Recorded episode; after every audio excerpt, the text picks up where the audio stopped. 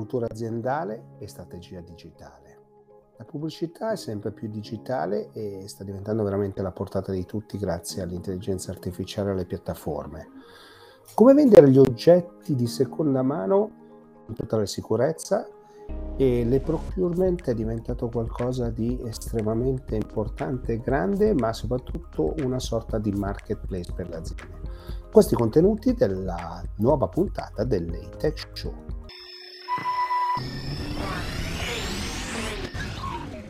Ciao e benvenuti a una nuova puntata dell'AT Show. L'AT Show ormai lo sapete è questa trasmissione che racconta il mondo del digitale per fare cultura del digitale, quindi capire cosa possiamo fare con gli strumenti digitali. Come sempre invito degli ospiti prestigiosi che possano insomma guidarci in questo cammino del digitale. Gli argomenti come sempre sono un po' sparsi e non, non c'è una tematica unica, cerco sempre di cogliere delle angolature diverse. Vi ricordo che chi ci segue dalle tv, insomma, di far sapere al canale che avete gradito la trasmissione e come sapete la faccio gratuitamente, la metto a disposizione gratuitamente tu- a tutti i canali che la richiedono. Eh, se invece ci state vedendo sui social, insomma, commentate, face- fatemi sapere cosa vi è piaciuto e cosa no, e, e se avete degli argomenti, insomma, di proporcelo. Se invece la, la, state ascoltando su uno dei tantissimi canali podcast, che insomma il successo è veramente incredibile e non so come ringraziarvi, eh, beh lì non c'è molto da fare se non mettere un cuoricino nelle piattaforme che lo permettono, che poi non tutte lo permettono e inserirci nei preferiti. Ma non perdiamoci in chiacchiere, sono già andato lungo, partiamo.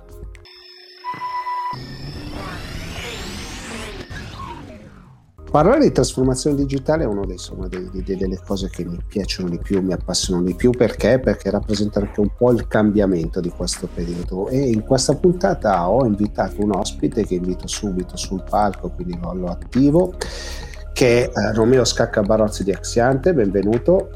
Buongiorno a te, grazie dell'invito. Allora Romeo, Parlare di trasformazione digitale no, è uno dei temi forse più appassionanti, più interessanti che più insomma, suscitano interesse da parte delle aziende. Poi in realtà fare trasformazione digitale è tutt'altro che facile, no? quindi noi portiamo una semplificazione, voi portate una semplificazione su temi che sono estremamente complessi. O sbaglio? Sì, sicuramente il termine trasformazione digitale è un po' di mesi che è molto diffuso come può non esserlo? Se, se solo ci guardiamo intorno vediamo che una globalizzazione, quella di una volta, che ahimè è crollata velocemente in occasione della pandemia, ma in realtà voglio dire le, le situazioni ecopolitiche che, che, vediamo stanno dicendo non siamo più quelli della globalizzazione di 15 anni fa. Eh, Greta ci sta dicendo che l'energia, l'ambiente, diamoci una mossa e poi questa digitalizzazione pervasiva fa sì che moltissime aziende stanno seriamente valutando di cambiare.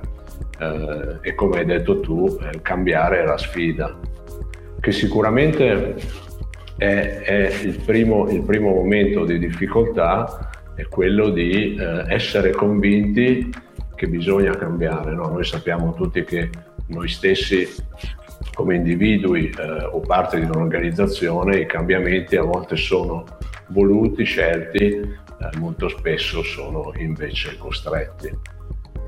Sono d'accordo e, soprattutto sono d'accordo perché, perché eh, insomma, sono arrivate tante tecnologie, no? abbiamo imparato a usare il cloud in questa pandemia in modo finalmente un pochino più pervasivo ma anche più efficace. Eh, abbiamo tante tecnologie nuove che sono arrivate, ma le aziende da voi cosa, stanno, cosa, cosa chiedono? Ma allora, ehm, ci chiedono ovviamente di, di dargli una mano, ok? E uno dovrebbe cominciare da, da una domanda molto semplice. È, eh, cambiare, innovare, cosa vuol dire? Posso provare a chiederlo io a te? Eh, cambiare e innovare vuol dire mettersi in discussione, che è uno degli aspetti più importanti secondo me di questo periodo. Allora, facciamo un, uh, un, gioco semplice. Supponiamo che abbiamo davanti un bambino di 5 anni e ci chiede, papà, Che cos'è l'innovazione? Allora, probabilmente adattandoci a, al, suo, al, suo, linguaggio, al suo quotidiano, gli diremo ma eh, c'erano i cavalli, poi sono arrivati i treni, eh, siamo andati nello spazio, eh, la manualità sostituita dai robot. Questo potrebbe essere una spiegazione banale della, dell'innovazione a un bambino di 5 anni. Dieci anni dopo lo stesso bambino ha 15 anni e ci chiede papà che cos'è l'innovazione? È ovvio che adattiamo la nostra risposta a concetti un po' più profondi. Quindi innovazione è innanzitutto fare qualcosa per la prima volta. Perché l'innovazione non è andare sulla Luna, certo, per andare sulla Luna bisogna fare tanta innovazione, però molte aziende italiane non è che vanno sulla Luna, eppure l'innovazione la fanno. Quindi eh, a questo ragazzino di 15 anni gli dovremmo dire l'innovazione è innanzitutto fare un qualcosa per la prima volta e quindi prepararsi a, a sbagliare. Allora, le aziende cosa ci chiedono per rispondere alla tua domanda? Ci chiedono di aiutarli in, questo, in questa sfida, consapevoli che fare qualcosa per la prima volta da soli eh, molto spesso vuol dire eh, pagare la cara, sbagliare, mancare il risultato, chiedono a noi e aziende come noi di aiutarli. E quindi eh, noi che cosa facciamo prima di tutto? ci prendiamo una parte del rischio che è parte di questo ingaggio. Se no, se il rischio resta sul committente, dici vabbè, eh, io ti pago, poi se non funziona. Quindi noi ci prendiamo una parte del rischio, il che vuol dire che eh, da un punto di vista economico, contrattuale, veniamo pagati solo sul risultato. Due. E questo già mi sembra un bel approccio, se posso così intervenire subito. Eh, mi piace l'approccio perché? Perché intanto cominciare siete qualcuno che accompagna l'azienda, no?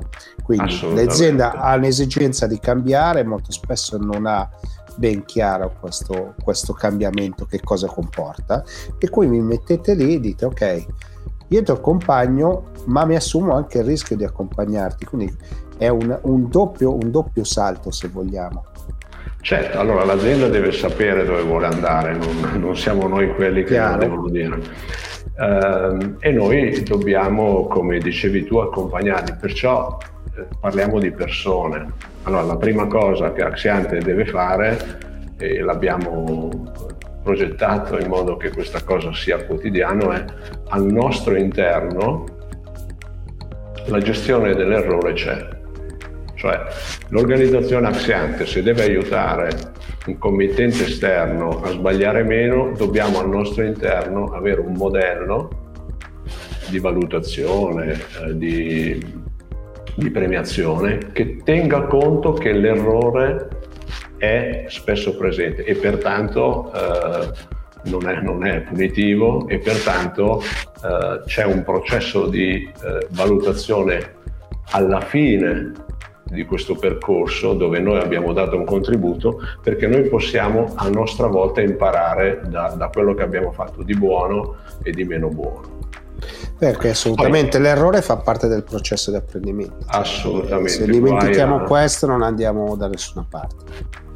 L'altro aspetto, innovazione, è sempre a questo ragazzino di 15 anni dove possiamo fare un discorso un po' più articolato che non il trenino del robot, è eh, fare qualcosa domani, fare qualcosa che ieri o oggi non, non facevo, non faccio, quindi cambiare. E qui eh, sappiamo tutti che cambiare è molto difficile. Allora non, non tiriamo in ballo la solita eh, storia del comfort zone, però sicuramente il cambiamento è un, un, un qualcosa che eh, mette le aziende, tu dicevi mettersi in discussione, no? Allora, facciamo alcune considerazioni molto semplici. Si diceva eh, pochi minuti fa, tutti sono consapevoli che bisogna cambiare. Il problema è quando, giusto? Assolutamente. E qui eh, gli studi cosa dicono? Che purtroppo molte volte non c'è questa adeguata valutazione dell'urgenza. Eh, questo è un altro aspetto, è, se posso intervenire Prego. che così è bella l'idea dell'urgenza, no? perché uno si accorge che deve cambiare quando è successo qualcosa o sta succedendo qualcosa o vede che qualcuno sta facendo qualcos'altro, no? E quindi a quel punto dicevo, oh, caspita, devo cambiare perché sennò i, i dati che vedo, che analizzo, insomma, non, non mi danno più belle sensazioni, no? Eh, eh. In realtà credo che questa pandemia abbia anche accelerato un altro processo che sta cambiando anche il modo di pensare perché la direzione del business molto spesso è cambiata. Beh, allora, ehm, a, a se vuoi dato una scossa dove molte cose sono saltate e quindi ci ha preparato ad accettare che domani eh, qualcosa di diverso rispetto a ieri tutti siamo eh, preparati o comunque che cosa è ancora da definire, no? però sicuramente ci ha mentalmente preparati a, a, ad affrontare un qualcosa di diverso dal presente. Ora, eh, uno studio di McKinsey eh, purtroppo dice che le strategie di cambiamento il 70% falliscono nella parte esecutiva. Eh, lo so. Un altro studio, un po' datato, però il contenuto ancora valido, eh, di IBM di qualche anno fa, eh, esponeva una situazione ancora purtroppo peggiore, e cioè che cosa aveva rilevato questo studio? Che se la necessità del cambiamento stava aumentando, e eh, ne parlavamo pochi minuti fa, la capacità di cambiare stava diminuendo. E cresce. Ecco, questo è sicuramente un, un grosso problema eh, perché eh, cambiare bisogna farlo, vorremmo farlo, ma eh, molte aziende stanno rispetto a quelle del passato, probabilmente un confronto in un contesto diverso, anni diversi, politiche diverse, l'economia era eh, diversa, però la capacità di cambiare, eh, questo studio dice, è diminuita. Allora uno dice perché? È un problema di soldi? Tu cosa pensi? Beh, non è un problema di soldi perché sicuramente l'economia non sta bene e quindi il problema economico comunque di base c'è. Detto questo è un problema proprio di cultura aziendale, di come noi affrontiamo il lavoro, penso. Sì, sicuramente ehm, vado un attimo sui soldi, ok, che sono un elemento eh, sempre importante, però eh, anche tu eh, in qualche modo condividi che non è il soldo quello che fa la differenza di un successo o no. Okay? Anche perché, allora, il, il, la parte economica, la parte performance di un'azienda è sia una maledizione che una benedizione. No? Facciamo due esempi pratici. A un'azienda che va molto male, eh, cosa probabilmente farà? Sarà nella condizione di dobbiamo cambiare velocemente, però questa mancanza di soldi fa sì che... È un freno al cambiamento. E non hai abbastanza tempo per attuare tutti quei cambiamenti che ti servono, o tutti quei progetti parte del cambiamento, o magari non hai abbastanza risorse economiche per, per farlo in modo efficace. Dall'altra parte, un'azienda che va molto bene, quindi avrebbe il tempo per farlo, i soldi per farlo, dice ma andiamo bene, perché cambiare? Quindi non sono i soldi l'elemento che fa la differenza, ma una eh, purtroppo situazione diffusa di non essere capaci di fare quello che in un linguaggio eh, anglo-americano è la strategy execution, cioè l'esecuzione viene pensata bene perché viene pensata da eh, persone che sono eh, capaci, si fanno aiutare, hanno tempo, progettano un piano esecutivo che poi invece fallisce. e fallisce perché le organizzazioni non sono una macchina. Le organizzazioni sono fatte di persone, certo, però noi l'abbiamo visto in pandemia, no? Le persone c'erano, gli uffici c'erano, le macchine c'erano, ma le organizzazioni erano ferme, perché non c'era quella collaborazione, quell'operatività che è l'anima di un'organizzazione. Quindi non sono gli asset, non sono le persone. L'organizzazione vuol dire attività, collaborazione. E queste cose eh, non sono replicabili con un modello macchina perché le sono, organizzazioni sono d'accordo, vivono... sono d'accordo su questo, su questo aspetto scusa se ti interrompo perché sennò Prego, prendiamo sì, lunghi sì. e vorrei chiudere eh, proprio su quello che fate voi no? cioè se riesci a condensarmi davvero cosa vuol dire prendere per mano e lavorare sull'operatività con le aziende oggi Ma allora quello che eh cerchiamo di fare, eh, come abbiamo detto prima, prenderci il rischio, avere al nostro interno un modello organizzativo che aiuta il successo, ma soprattutto cerchiamo di anticipare eh, delle situazioni. Quindi consapevoli che eh, molte organizzazioni italiane a breve si dovranno confrontare con un piano esecutivo di cambiamento pesante e profondo, Abbiamo fatto una ricerca mm, negli ultimi 12 mesi per cercare un pezzo di, di digitale, chiamiamolo così, che aiuti le aziende in questo percorso, okay? affrontando tre criticità che sono le vere ragioni per cui un progetto strategico fallisce nella parte esecutiva. La prima è che non si tiene conto dell'autonomia che ogni organizzazione ha. Beh, eh, quando noi abbiamo cercato di, di far cambiare l'atteggiamento ai nostri figli, quando abbiamo sbagliato, quando non abbiamo ascoltato quelle che erano le loro idee e opinioni. Due, l'azienda va avanti e allo stesso tempo deve recepire dei progetti strategici. Cioè non è che l'azienda si ferma, giusto? Facciamo un esempio. Apple quando eh, è arrivata con i telefonini non è che ha smesso di fare i computer. Quindi hai quello che si potrebbe chiamare un intervento a cuore aperto. Quindi il cuore continua a battere, ma devi operare sul cuore perché alla fine possa essere migliore. Quindi metti sotto stress l'organizzazione che deve continuare a operare col modello di oggi ma allo stesso tempo recepire dei progetti strategici che sono quelli per essere performanti nel modello di business di domani.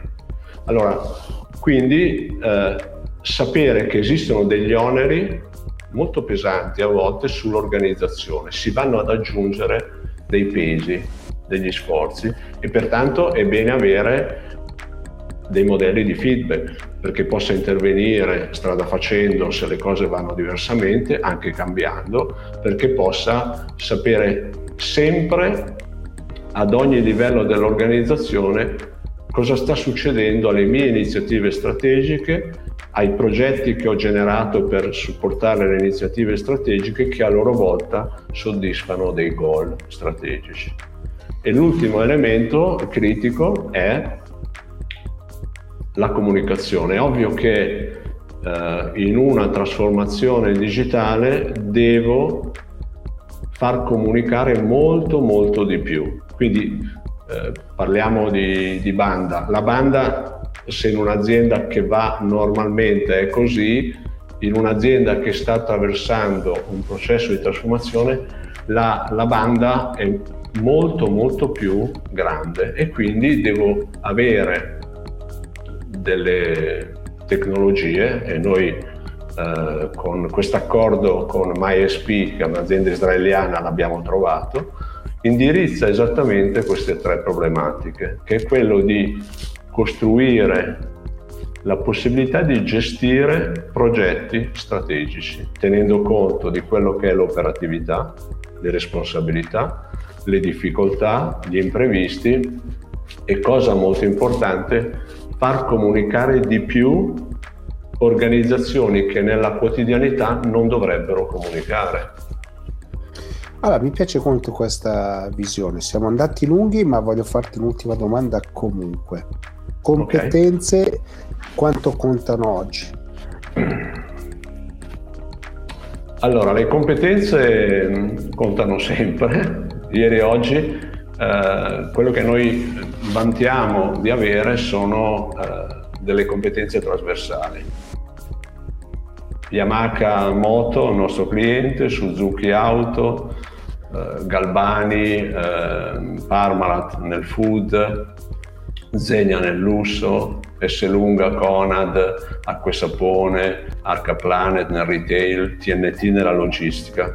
Perché questa eh, eterogeneità? Perché la competenza non è dal nostro punto di vista una specializzazione dentro un settore, perché se quel settore attraversa un momento di cambiamento, qualcuno in quel settore deve fare qualcosa di diverso.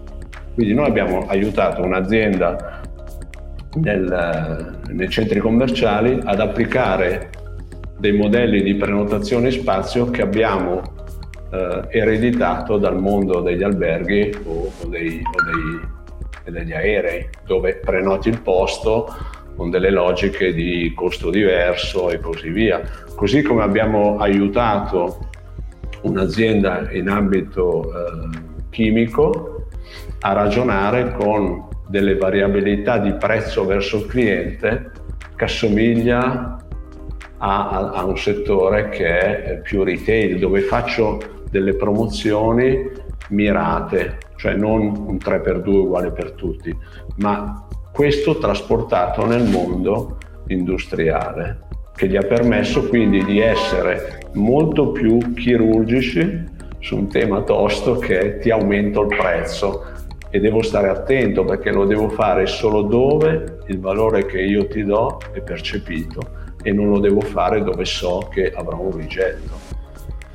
Bene, allora per concludere, diciamo, mi pare di capire che la contaminazione, l'ibridazione, diciamo, sia uno dei motori forti no, vostri. Assolutamente. E quindi, niente, con, con, l'occasione per ringraziarti per la chiacchierata, perché è stata molto interessante, e voltiamo pagina.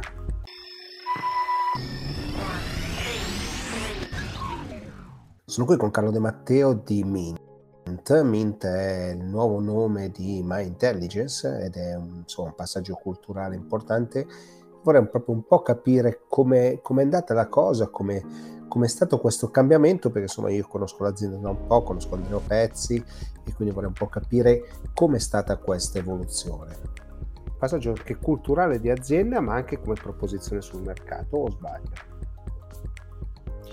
Non sbagli, ehm, è un passaggio che noi da circa un anno e mezzo coviamo ed era quello proprio di diventare una pura e vera SaaS, quindi software as a service, quindi lasciando diciamo nel passato della nostra storia quello anche di, diciamo, di aver servito i clienti come se fossimo un centro media. Quindi il primo passaggio culturale è stato quello interno e ovviamente l'abbiamo fatto tanto tempo fa. Ehm, aspettavamo solo il momento giusto di maturità del mercato, di maturità del prodotto per poterlo annunciare. Questo è accaduto il, 4, il, 6, il 16 settembre. Insieme a questo, quando abbiamo deciso di fare questo passaggio, abbiamo detto: beh, allora se comunichiamo al mercato questo nostro nuovo posizionamento e, e nel farlo abbiamo anche aperto a, nuove, ehm, a nuovi prodotti che la nostra piattaforma è stata in grado ovviamente di, di, di generare, allora vale la pena trovare anche un nuovo nome, una nuova identità che ci potesse raccontare al mercato in un modo nuovo. E visto che la grande novità a livello di prodotto, non solo di modello, è la, eh, diciamo, l'ingresso delle, diciamo, delle, due nuove piattaforme M2 ed M3, che sono quelle più rivolte al mondo dei micro business, le, la M3 e il mondo delle small e medium, che è quello dell'M2, allora avevamo bisogno anche di un nome che in qualche modo richiamasse My Intelligence, cioè da dove, dove, siamo nati, ma dall'altra parte che lo cambiasse in modo radicale e fosse un nome più fresco, orecchiabile, che un, avesse un significato che in qualche modo si alzava l'occhiolino ai nostri nuovi clienti. E Mint è proprio stato quel punto l'illuminazione, no? Eh, mint vuol dire, a parte, vabbè, menta, che sa di fresco già solo a pronunciarlo, però in inglese si dice fresh from the mint quando si parla di eh, con, diciamo, coniato nuovo di zecca, cioè la parola nuovo di zecca si dice fresh from the mint, quindi il conio, la moneta nuova, le, la freschezza che la parola mint porta con sé anche a livello di monetizzare eh, chiunque, quindi eh, le aziende piccole, anche quelle che hanno 3-4 dipendenti al massimo, la possibilità di, di, monetizzare il proprio nome, il proprio brand su una vasta scala. Eh, è stato un po' il, il, motivo per cui siamo chiamati Mint. Quindi, per riassumere, le, questo cambiamento è in realtà un cambiamento evolutivo eh, che già ci portavamo dietro da diversi anni eh, che abbiamo deciso di far nascere a settembre con, insieme al nostro nuovo nome, la, annunciando quindi i, i, nuovi prodotti, ma soprattutto parlando di un tema eh, che è la democratizzazione dell'advertising, che è un po' quello che ci sta contraddistinguendo oggi sul mercato. Allora, su questo sono assolutamente d'accordo e ho colto due, eh, due innovazioni tutto sommato perché quando parliamo di comunicazione abbiamo da una parte le PMI no? che hanno una certa esigenza, poi invece abbiamo i grandi brand che hanno tutt'altro tipo di esigenze, lasciamo i budget che sono diversi, non importa, però le esigenze sono diverse. In realtà molto però nel digitale è simile, no?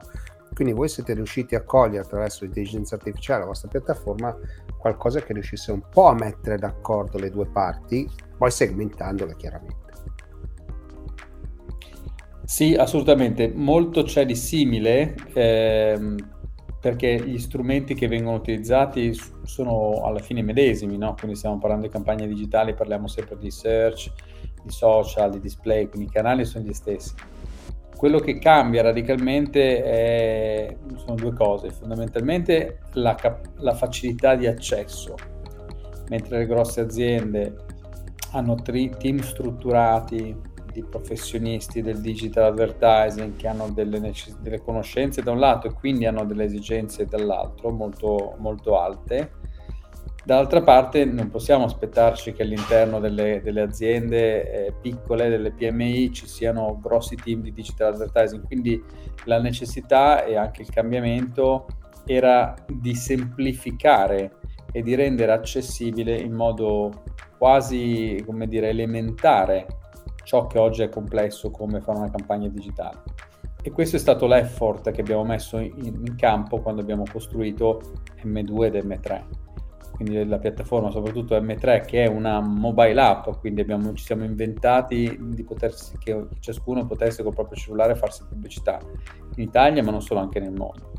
Quindi la difficoltà, come spesso accade, di, di trovare la sintesi e semplificarla in qualcosa di complesso è stato lo, lo sforzo dietro M3 ma le necessità, come dici tu giustamente, sono le stesse, fare riconoscere il proprio brand a sempre più consumatori per ottenere più clienti, più vendite. No? Nostri, le nostre PMI a cui ci rivolgiamo banalmente vogliono avere più telefonate, più persone che entrano nel negozio, se si parla di un'attività che ha un negozio che è retail, e di ricevere più visite al sito o alla pagina di Facebook, quindi stiamo parlando di attività molto concrete.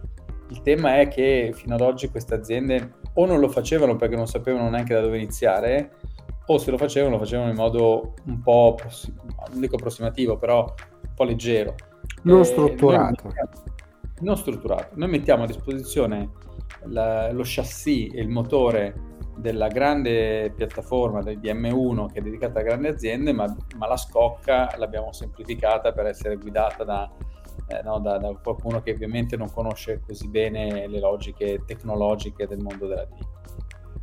Beh, poi abbiamo imparato insomma in questi anni, soprattutto dopo la pandemia, eh, perché insomma, il blocco ci ha costretto poi a utilizzare quasi solo il digitale, no? quindi questo è stato un grande passo eh, che oltre agli strumenti no? e alle conoscenze, perché bisogna conoscere gli strumenti, bisogna conoscere i target, bisogna conoscere come fare comunicazione, no? Però la vostra piattaforma usa tantissimo l'intelligenza artificiale per andare a cercare le persone giuste, il messaggio giusto al momento giusto. No? Questo credo che sia poi il vostro punto di forza. Sì, eh, l'intelligenza artificiale sta alla base del, del, di ciò che la nostra piattaforma può fare eh, per ottimizzare le campagne, cioè per rendere il proprio investimento profittevole. Eh, noi siamo partiti da questo presupposto. Eh, la gestione delle campagne pubblicitarie online è una gestione oggi per lo più eh, manuale, ovvero chi crea una campagna su Google Search piuttosto che su Facebook è una persona che ha un'esperienza, un bagaglio di conoscenze, un'età, una seniority che può variare. Ed è e dipende da questi fattori, cioè da chi è la persona, se la campagna poi può andare bene o meno. E, e questo da qualche parte è un limite, perché ovviamente eh, con pochi soldi eh, non ci si può permettere dei grandi professionisti del digital, quindi si rischia che le aziende piccole in realtà non riescano a fare delle campagne particolarmente performanti e quindi magari abbandonano anche l'idea di farlo. Allora, l'intelligenza artificiale applicata alla magnitudo dei dati che ogni campagna pubblicitaria porta con sé consente invece di ragionare come se fosse un grandissimo professionista che è sveglio 24 ore su 24 e lavora 7 giorni su 7. Quindi la bontà di aver applicato l'intelligenza artificiale all'acquisto di spazi pubblicitari online, che poi alla fine è quello che fa la nostra piattaforma, è che tu hai di fianco a te, che se sei una piccola azienda che vende prodotti diciamo sulla strada, può essere un, uno studio di un estista piuttosto che un panificio, insomma, ecco, puoi utilizzare il nostro motore di intelligenza artificiale senza aver bisogno di nessuno che ti dice come, o, come fare le cose, quindi le può fare lui da solo. E unitamente all'intelligenza artificiale, la seconda grande tecnologia o serie di tecnologie che abbiamo applicato è l'automazione. Quindi eh, avere un'intelligenza artificiale ti consente di capire cosa fare e farlo in, in modo intelligente, come se ci fosse dietro una persona. Poi però la persona non c'è, quindi a schiacciare i pulsanti, a inserire i codici e a fare quello che serve fare per far man- andare una campagna pubblicitaria, ci sarebbe comunque dovuto avere una persona, anche se le istruzioni erano quelle del motore di intelligenza artificiale. E allora abbiamo deciso di automatizzare, cioè di non farle fare a una persona ma a un robot. E quindi anche in questo caso ci ha consentito queste due tecnologie di produrre un'applicazione per cui per, con sette passaggi, proprio molto semplice, swipando, si riesce a mandare live una campagna sulla search, su social e sulla display, cosa che alternativamente sarebbe, sarebbe possibile soltanto con due o tre professionisti che ti danno una mano. Invece con l'automazione e l'intelligenza artificiale la macchina fa tutto da sola. E in più, e così posso chiudere il, l'argomento, eh, è possibile l'internazionalizzazione, no? cioè una volta che tu individui il target e funziona, questo è tutto sommato replicabile dove vogliamo. La cosa bella delle tecnologie dell'advertising è che sono tecnologie globali. Quindi oggi anche la piccola azienda che magari vuole lanciare un, un e-commerce e non sa dove girarsi eh, e i suoi prodotti potenzialmente sono mh, acquistabili da chiunque nel mondo può fare una campagna internazionale. Eh, nella nostra app M3, eh, che è appunto quella dedicata alle piccole e medie, eh, micro business, eh, volendo si può selezionare come ambito di territorialità il mondo e, o qualche particolare nazione fuori dall'Italia ovviamente e poter fare campagne sempre dall'app in tutto il mondo. Quindi grazie davvero per la chiacchierata e voltiamo pagina. Grazie.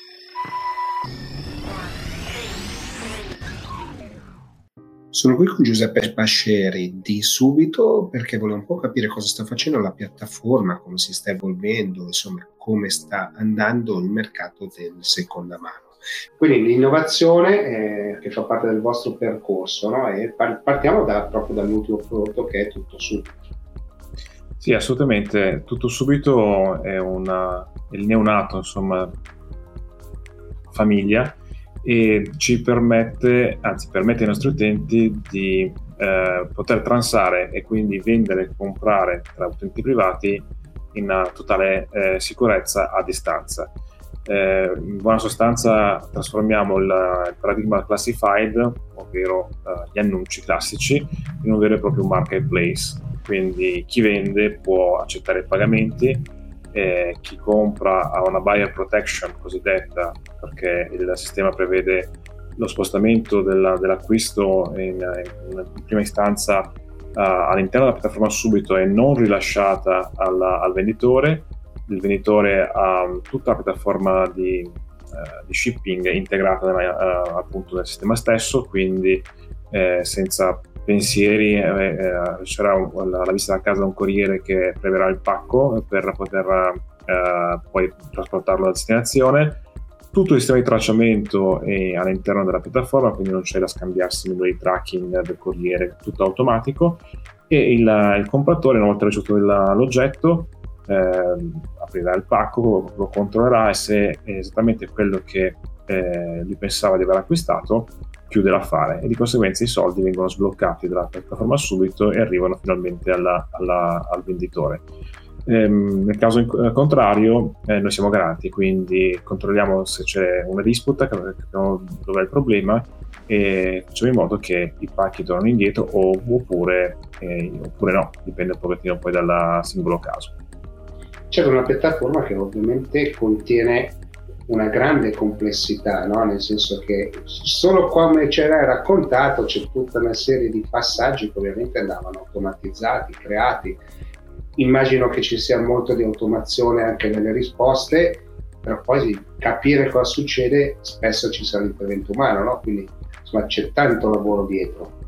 Beh, consideriamo che abbiamo sviluppato questo sistema tutto subito eh, in più di un anno, in quasi 15 mesi, con un team di and tech, di ingegneri e di persone che lavorano alla user experience e ovviamente al prodotto in quanto tale, molto nutrito. Oggi, per dare un dato subito, è una realtà che quasi il 50% della, delle risorse sono ingegneri, parliamo di qualche centinaio di persone in azienda.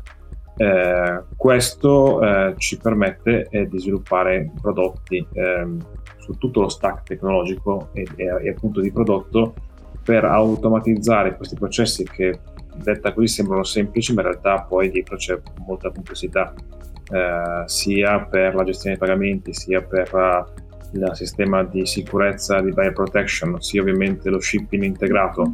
È una, è una vera piattaforma, insomma, è un vero marketplace. Quindi tutti questi processi non devono essere poi, come dicono quelli bravi, labor intensive, non c'è il, la, il turco meccanico che attacca i fili, ma deve funzionare tutto quanto in maniera automatica o automagica, anche perché poi la user experience si basa esattamente sul concetto di eh, l'utente, sia buyer che seller, di avere un'esperienza uh, ai massimi livelli, in totale sicurezza e nulla può essere lasciato al caso. Nulla può essere lasciato al caso e voi avete fatto una ricerca molto importante no? su come noi utilizziamo, cioè quali sistemi noi utilizziamo per cercare di rivendere no? gli oggetti che abbiamo in più o insomma le, le cose che non utilizziamo più puoi raccontarci qualcosa? Certo, beh, il nostro settore di la nostra industry è quella della second hand o seconda mano, per dirlo all'italiana.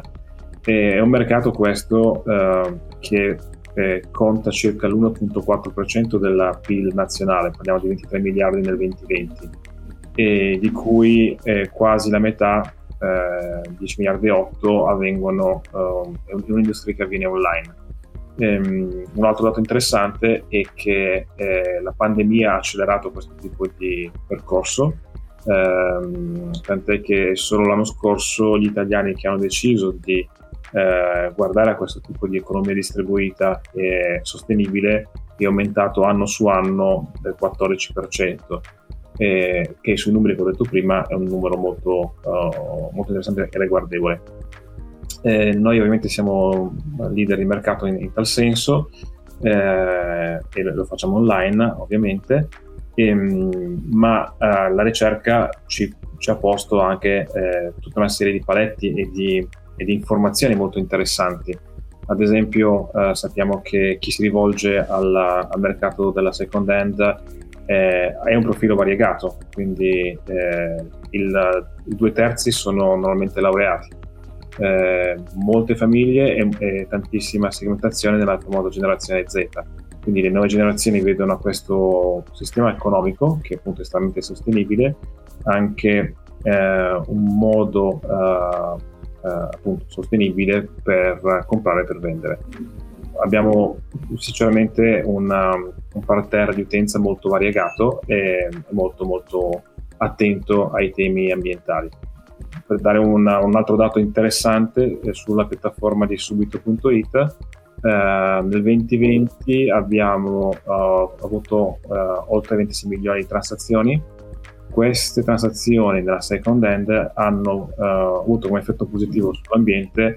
Eh, a me piace parlare di equivalenze, no? quindi eh, possiamo dire di aver piantato l'intera provincia di Parma di alberi in, tanto, in, quanto a CO2 risparmiata, oppure abbiamo risparmiato la, la, abbiamo fermato il traffico di Roma per 18 mesi, oppure un altro dato, i materiali, i metalli risparmiati nella economia circolare attraverso Suez l'anno scorso avremmo potuto costruire più di 200 torri Eiffel. Tutti dati che sono impressionanti in quanto tali e se poi le leghiamo al fatto che è un'economia distribuita, perché le persone eh, che ne giovano siano privati sia nell'acquistare che nel vendere, quindi acquisto oggetti eh, di ottima qualità a un prezzo ben inferiore al nuovo e vendo il superfluo e quindi posso arrotondare la mia, uh, il budget familiare in qualche maniera, ecco che possiamo parlare non solo di effetti benefici all'ambiente della second hand, ma anche di un'economia distribuita che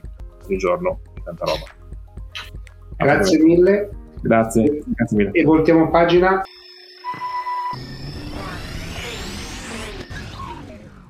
C'è un tema come quello delle forniture, delle procurement, che è eh, molto molto interessante e per questo ho voluto invitare un ospite eh, che è di Vortal, che è Roberto Adami. Quindi Roberto, benvenuto all'Atech Show. Buongiorno, ciao Gigi. Ciao Roberto, allora l'occasione è proprio di parlare di, di cos'è le procurement, ma intanto cominciare raccontaci un po' chi sei tu e che cos'è Vortal. Certo, con piacere. Beh, innanzitutto, come dire, io sono nel magico mondo dell'e-procurement da ormai quasi vent'anni. Uh, ho passato diverse esperienze in Italia con aziende multinazionali, internazionali, Uh, ho aperto la filiale italiana di, di, di, altre aziende e dopodiché da quattro anni sono in, felicemente in Vortal.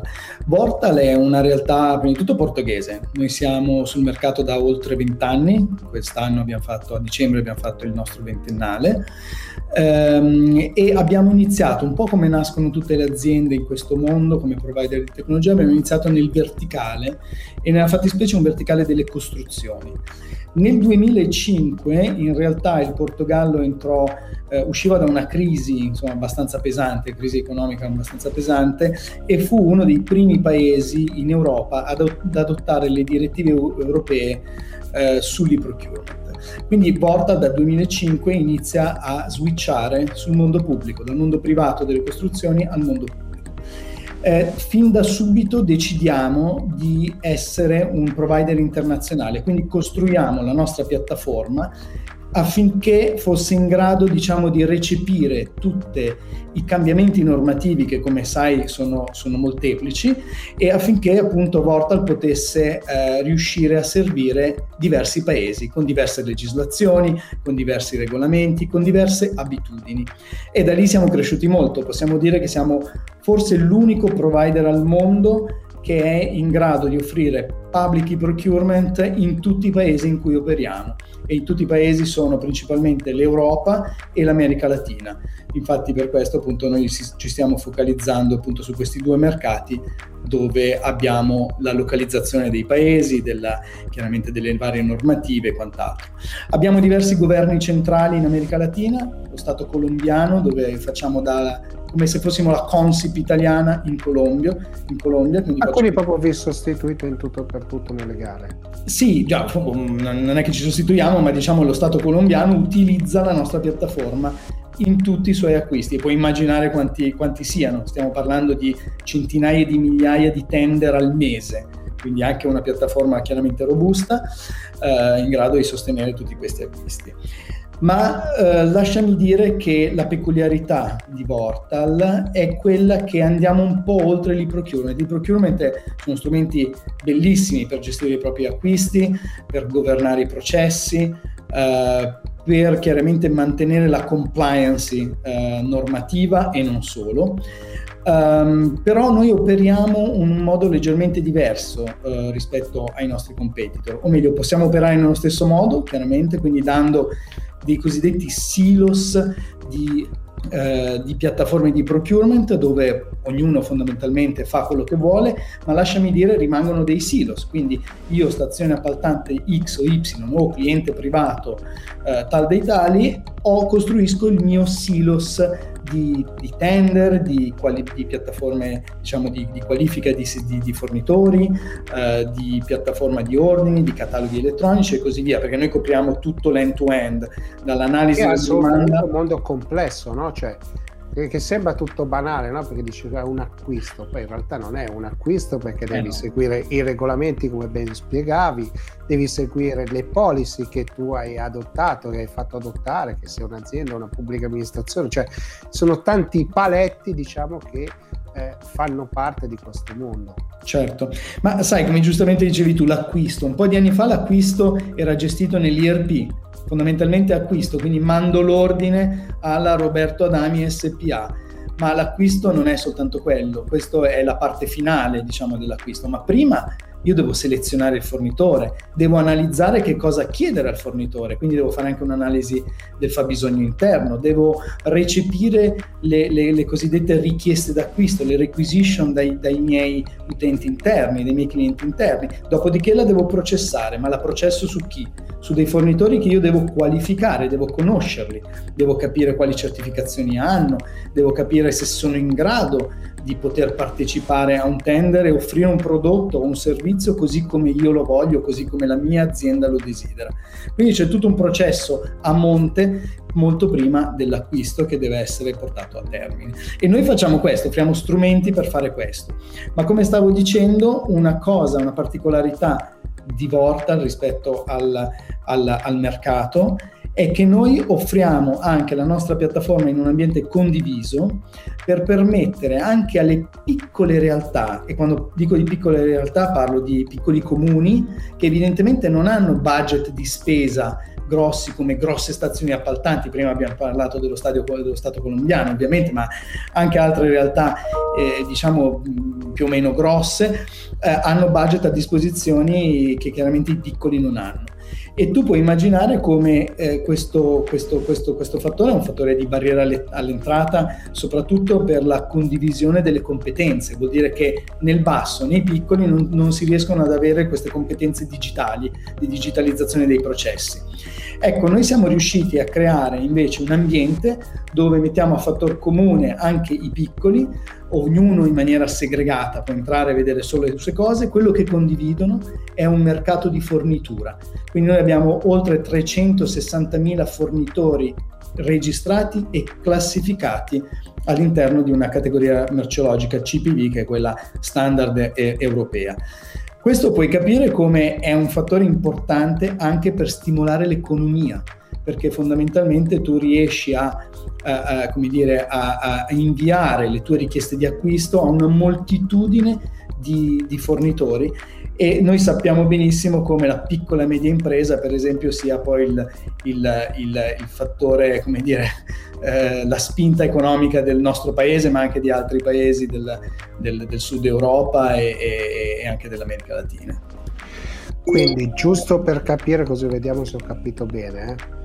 Voi siete sostanzialmente un, la semplifico chiaramente, un grosso marketplace dove si possono utilizzare, dove chi deve insomma, accedere a bandi e tutto quanto apre la propria offerta e ovviamente essere parte di questo vuol dire essere certificati da voi come un fornitore eh, assolutamente valido, si può accedere a questo mercato quindi per questo è una grande opportunità no, per le aziende. O sbaglio? Ho semplificato perché sennò diventa difficile spiegarlo. Hai semplificato, hai colto sicuramente un concetto importante che è quello di marketplace. Lasciami dire che non siamo solo un marketplace, abbiamo appunto diverse facce. Noi possiamo operare come operatore tier 1 con quelle aziende che vogliono la loro piattaforma di procurement e noi su questo siamo penso una delle, delle, delle più importanti e più come dire, evolute piattaforme di procurement. Quindi una white label. ehm, esattamente, cioè io costruisco esattamente la mia piattaforma, la piattaforma della mia azienda chiusa su me stessa, come dicevo prima, silos, okay. quindi indipendente, ma ho anche un'altra modalità, cioè quella di aprire per permettere alle piccole realtà di poter accedere a una tecnologia tier 1 ma senza spendere fondamentalmente milioni di euro e soprattutto grazie a un'adozione anche abbastanza veloce, perché io in un giorno ti apro la piattaforma e tu il giorno dopo inizi a operare. E quindi tu hai già anticipato la domanda, no? Cioè era proprio questa, quanto tempo ci vuole per entrare? Se tu mi dici un giorno, un giorno è veramente nulla, no? Per un'azienda è, è un attimo e ti si apre tutto un, uno scenario nuovo. Certo. No? Quanto è cambiata con la pandemia il vostro, il vostro lavoro? Bella domanda, bella domanda. Eh, diciamo che abbiamo sempre, ormai è un po' di anni che parliamo di digitalizzazione, eh, digitalizzazione chiaramente dei processi di acquisto. Vero, però in realtà negli ultimi due anni con la pandemia abbiamo proprio toccato con mano quanto fosse necessaria questa digitalizzazione. E non parlo soltanto di smart working, di lavoro remoto, è ovvio, questa è la, prima, è la prima conseguenza. Il buyer invece di andare in ufficio poteva tranquillamente acquistare da casa, bastava entrare nella piattaforma, avere i propri fornitori, qualificare i propri fornitori, invitarli ai tender e così via, giudicare e, e, e fare gli ordini. Ma tu pensa in realtà a tutto quello che ne consegue, o meglio, tutto quello che è conseguito rispetto alla pandemia. Abbiamo forniture, supply chain bloccate di aziende che hanno dovuto bloccare la propria produzione perché avevano chiaramente fornitori dal Far East, bloccati da un giorno all'altro, non ricevevano più le materie prime, non ricevevano più i semilavorati, produzione bloccata. Avere un, in digitale la conoscenza della propria supply chain e quindi procedere già a qualificare un mercato, a conoscere un mercato almeno sulla carta, ti permette che nel momento in cui hai un problema con i tuoi fornitori soliti, tu immediatamente puoi switchare fornitore, magari non così semplicemente, ma parti già da un semilavorato. Altrimenti, se tu non hai conoscenza di che cosa, di, di dove puoi fornire i tuoi prodotti che, che, che, che, stai comprando dal Far East, un po' più vicino, dico in Europa, se non in Italia, tu devi iniziare un processo di scouting, di qualifica, ma se ti sei portato già avanti con la digitalizzazione che ti permette di lavorare su grossi numeri, hai già qualificato il mercato europeo, quello italiano, hai già capito quali sono i fornitori o i prodotti succedani i fornitori ai quali ti puoi, ti puoi, riferire, tu continui a comprare dalla Cina perché evidentemente hai, conf- hai, convenienza, ma nel momento in cui succede qualcosa hai già la conoscenza pronta per avere un time to market un po' più, un po più eh, come dire, eh, veloce. E questo si chiama risk management. Assolutamente. Allora, Roberto, grazie mille abbiamo provato a semplificare un mondo che è di una complessità ovviamente pazzesca. Certo. Non, non, è così facile. Quindi grazie mille per la chiacchierata e voltiamo pagina.